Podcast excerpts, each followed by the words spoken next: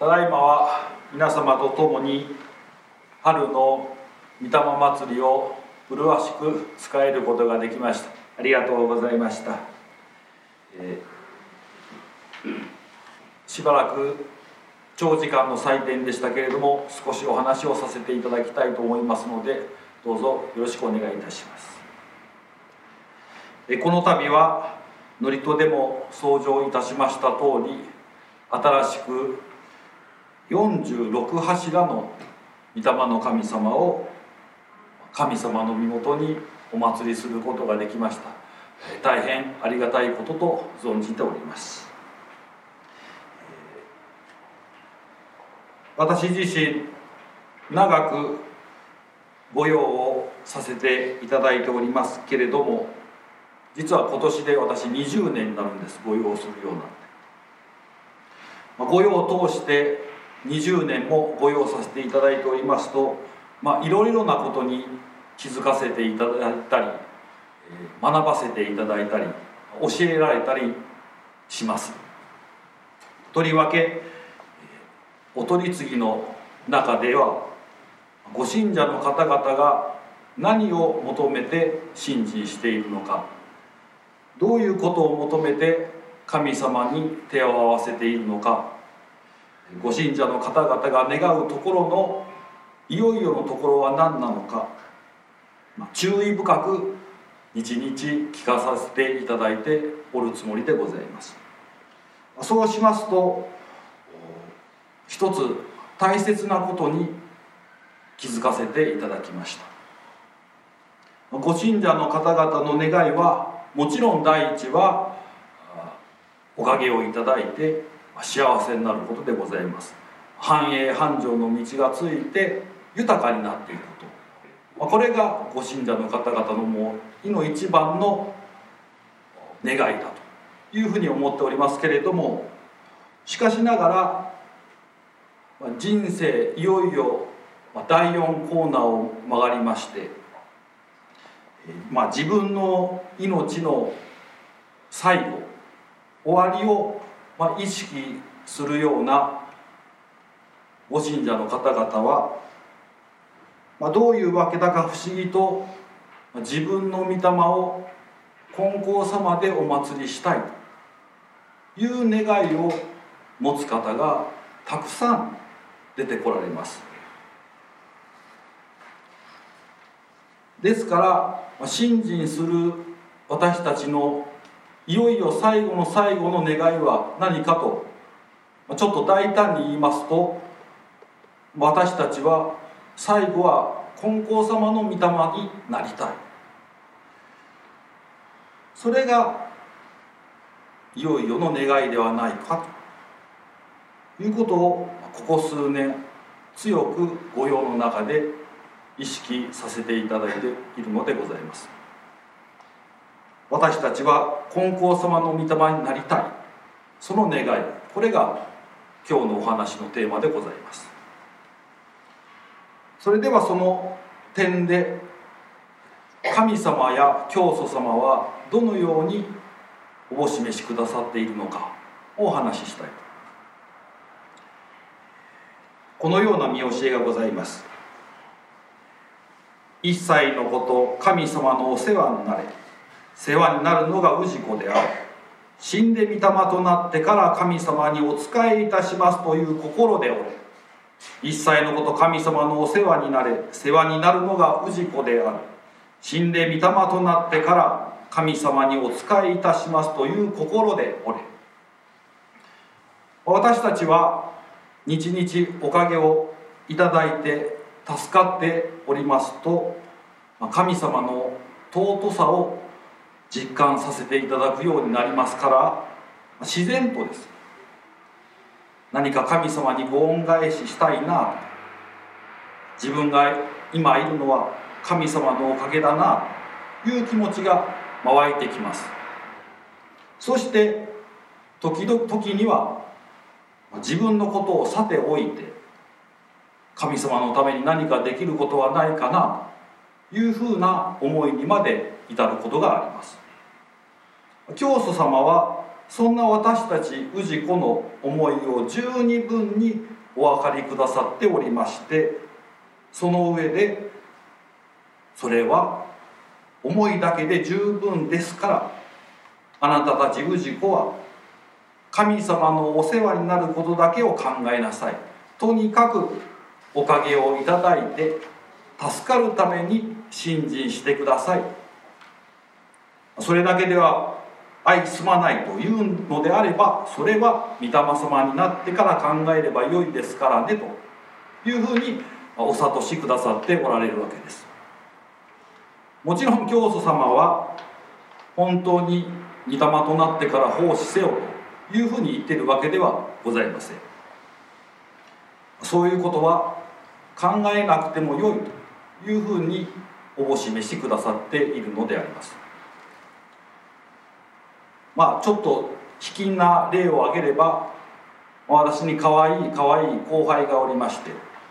後輩が医者を目指しておりましてまあ貧乏な学生をしておりましたかわいそうだから飯を食わせてあげる。飯に連れて行くわけです。ご飯食べなさい小林さん私お金ないのにいいんですか？いいよ食べなさいでひたしきり食べてポッケから私僕小手にこんだけしかないんですお小林さん。そんなにいらない。そんなの出世払いで医者になってたくさん稼いでから返してくれればいいからね。分かりました。僕頑張ります。私は別にお金欲しくてやってるわけじゃありませんね。頑張って立派になってくれよなという思いでやってるわけです。まあ私と神様を立てる並べるつもりはございませんけれどもつまりそのように神様はそんなこと考えなくていい。とにかくおかげをいただきなさいと。私たちにそういう御心で見ておられるわけです。これが今読み上げた見教筋の見教えのお諭しくださっているところでございます。しかしながら私は、ま、この見教えを、ま、昔から見ておりますと一点ですね、まあ、すごく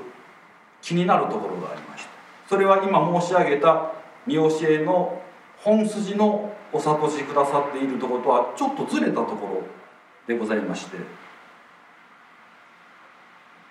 でも今日のお話テーマからするとそのずれたところのことが私にとっては非常に大事でございましてその話をしたいというふうに思います。それは見教えの後半部分でございました。死んで御霊となってから神様にお仕えいたしますという心でおるあります。あのこれは私のちょっとずれた視点での話ですからまあ気軽に聞いていてほしいです。そんなにすごい話じゃないんですけれども神様にお仕え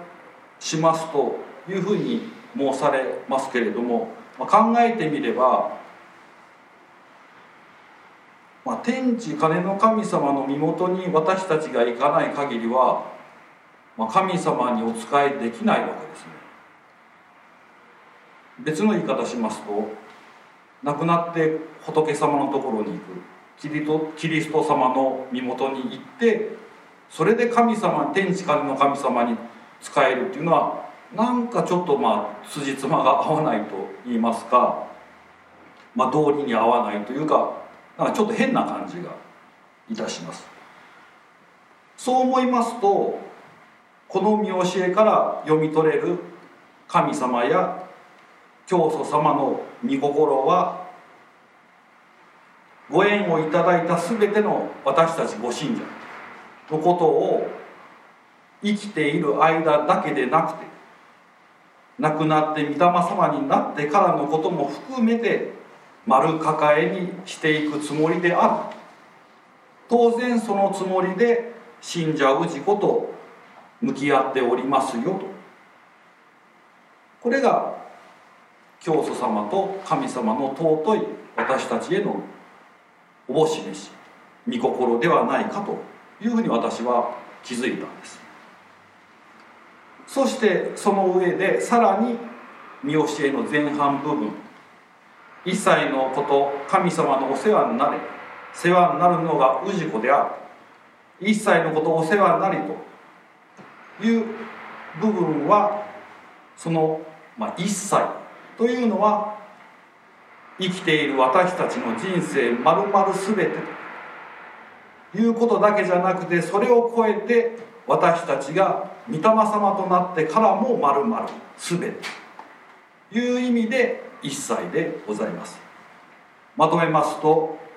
先ほど読み読み上げた見教えでもありますけれども神様も教祖様も生きても死しても天地は我が住みかな。であるから私たちの命の最後の最後は金光様でお祭りするような人生であってほしい。と神様は願われておられます。そして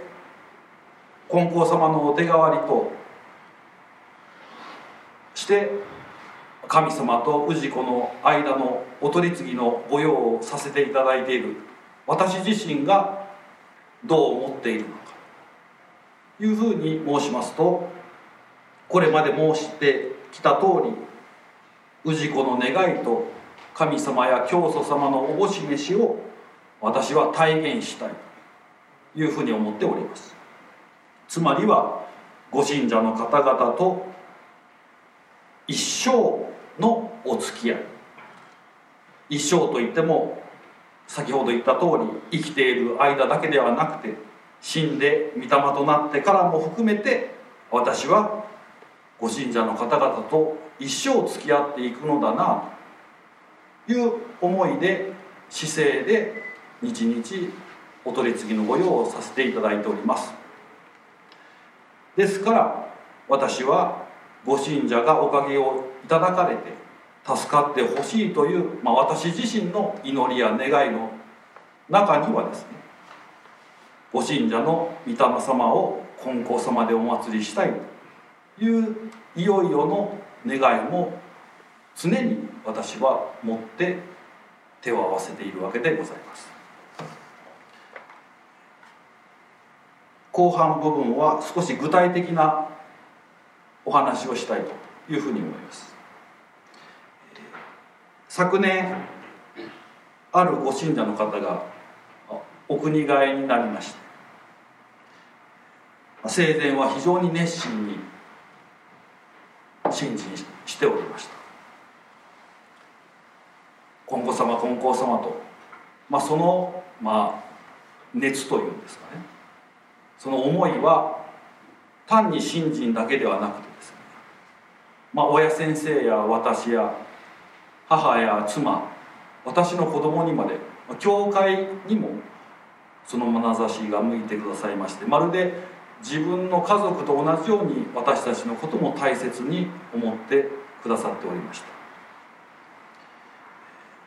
まあその思いが私は日々ありがたいなありがたいなと常々思っておりました。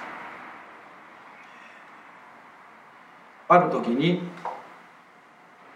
まあ、ご起遊のお知らせを娘さんからいただきました。電話でいただいた、もちろんそれまでもその病状がどうなっているのかというお届けは随時聞いておりましたし、まあ、入退院も繰り返しておりましたのであまあいずれはその時が来るのだなというふうに私自身も覚悟はしておりました。けれども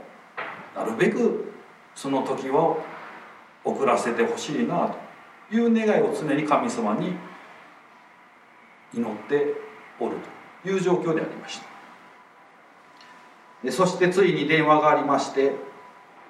その方は京都ではなかったもんですからお葬式はどうするのかな仏教でするのかどういうふうにするのかなと私は内心でずっと思っておりました。電話を取りますと娘さんが「先生先ほど母が亡くなりました。今までお世話になりました」ということでした。まあ、葬式は内々でします。その後にお坊さんも呼ばずに家族だけで見送りたいと思いますと申されました、まあ、要は無宗教という形で家族でお別れ会のような形で送るということでございまし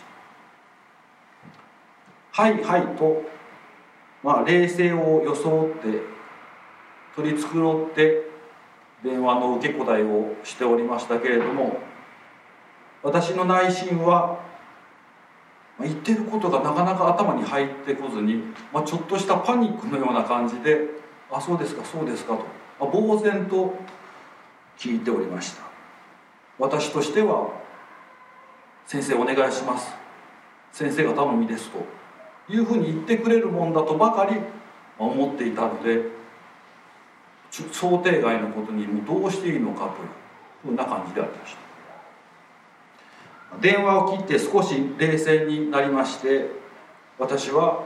あれはもうご信者の方はちゃんと子供たちに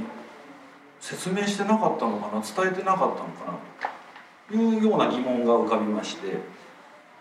あれだけ金城教会金城教会金光様と手を合わせてきた人ですし親先生の話も私の話ももうとかみしめるだけかみしめて聞いておられた方ですから金光様でお祭りしてほしい金光様の身元に行きたいはずだ。そうに違いないと。いうふうに私は確信しておりましたので一体どういうことだろうか。ご信者のお子さんたちもまあ教会のことをま広域的に受け止めてくださっておりましたし時々一緒にお参りしておりましたからもう知らぬ中ではありませんし、まあ、その人柄や人となりも私も十分承知しておりましたから親の意に反して何か別の形で葬儀をするということは到底考えられなかったわけです。そうするとやっぱり伝えてなかったのかな。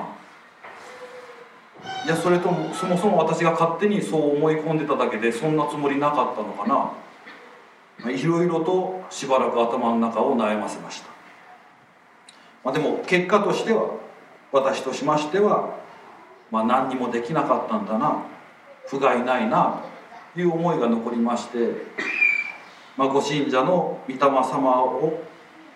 上手に道をつけることができなかった。そして、まあ、私自身の取り次ぎ者としてのまあ力不足を神様にお詫びするそういう毎日のご記念でございました。と時間の話はちょっと前後しますけれども、まあ、後日ですね最後を見とった娘さんとお話をさせていただいた時に聞いたんですけれどもご信者のそのご信者の方は、まあ、最後の最後までその生きるエネルギーというんでしょうかそういうのに満ち溢れた方であったようでしてまさか自分がここで死ぬとはさらさら考えてなかったようです。ギリギリまで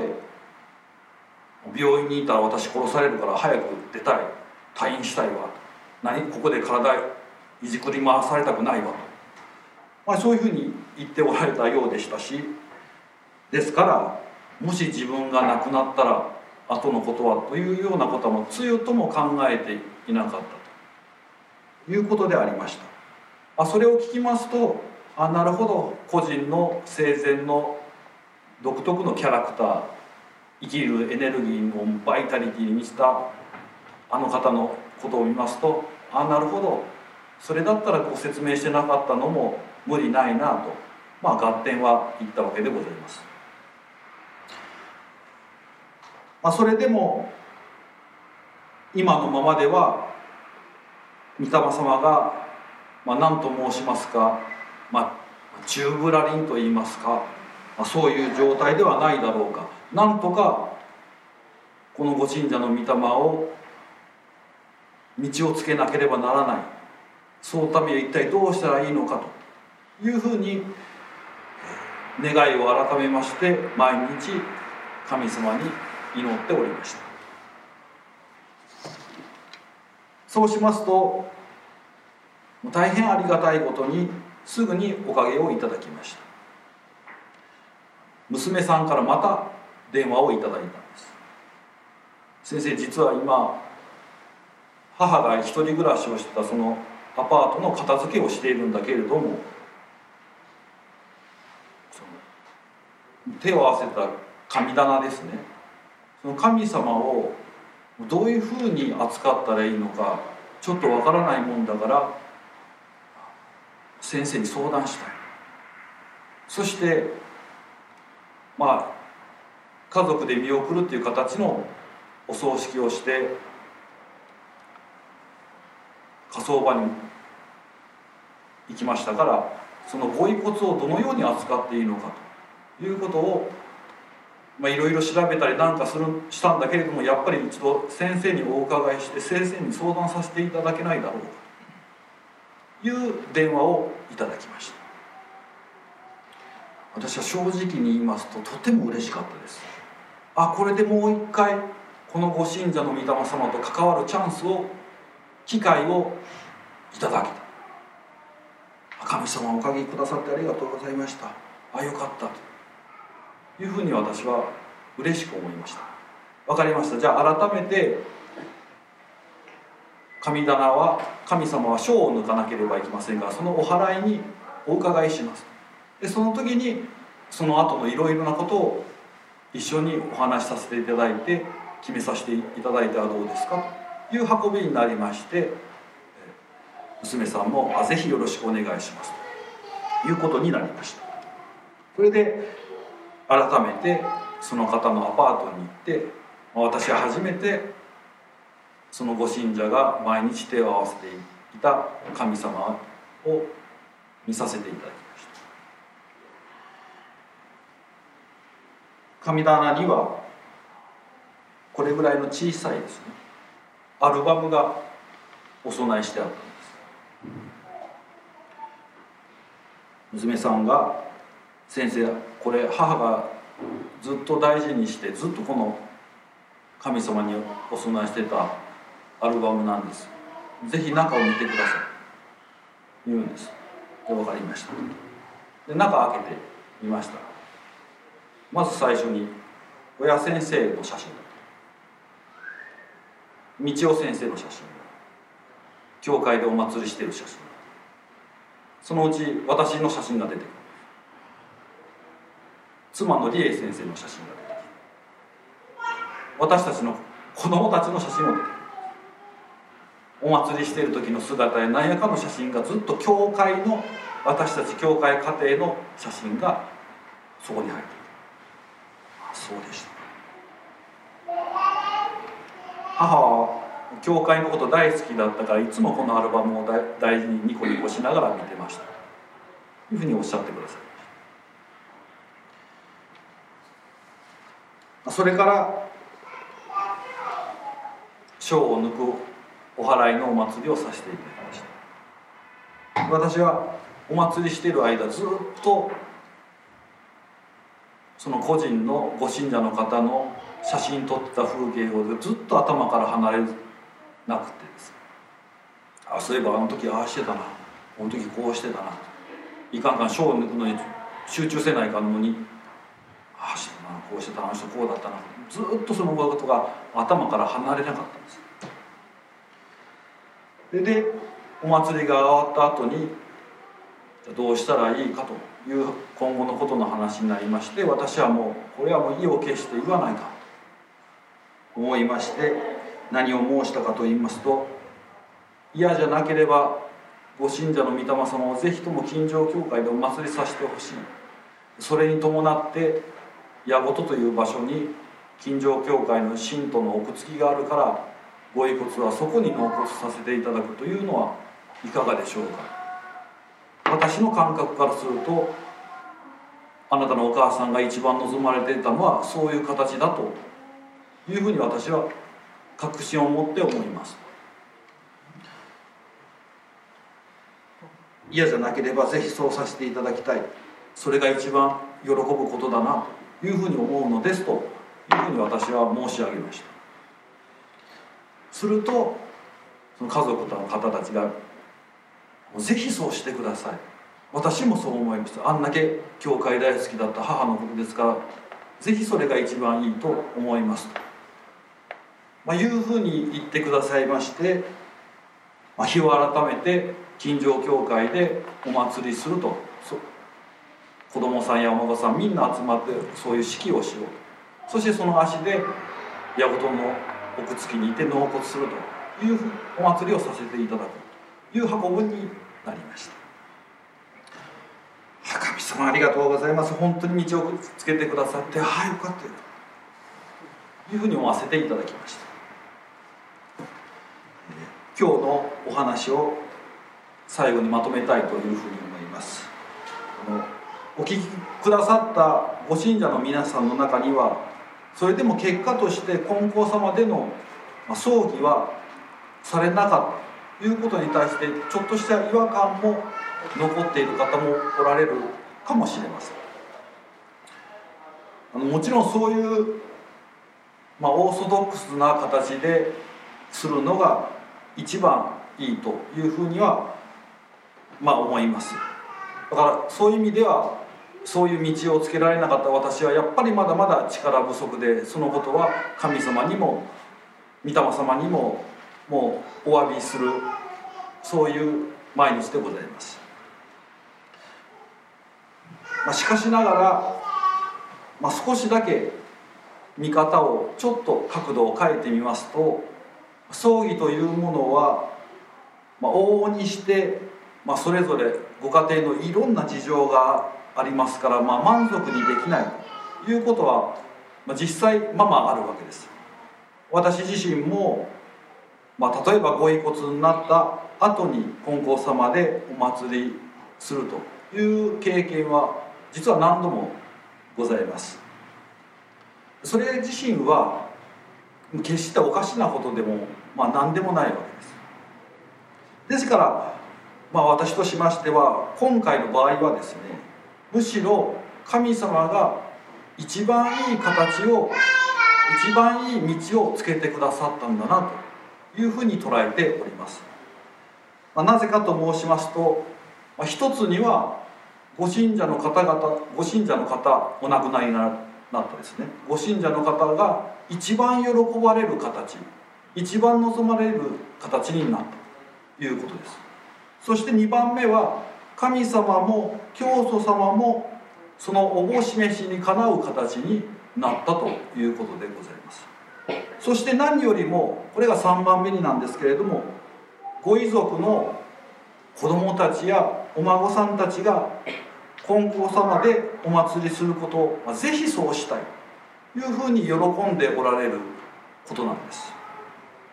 子供の義務としてま、形式的に通り一遍の式をするということではないんです。